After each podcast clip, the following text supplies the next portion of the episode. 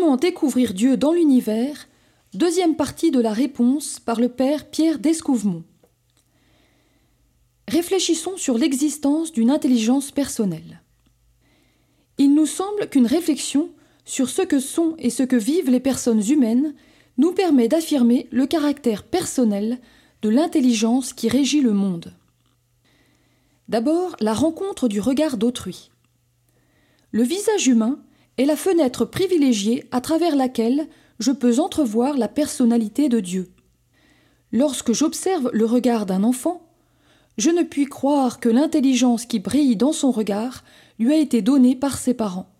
Elle vient d'ailleurs. C'est pourquoi, sans doute, il ne manque pas de pères et de mères qui redécouvrent Dieu en jouant avec leur enfant.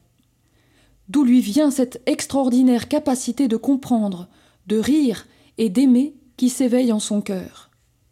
Seul un Dieu personnel peut être à l'origine de ce regard.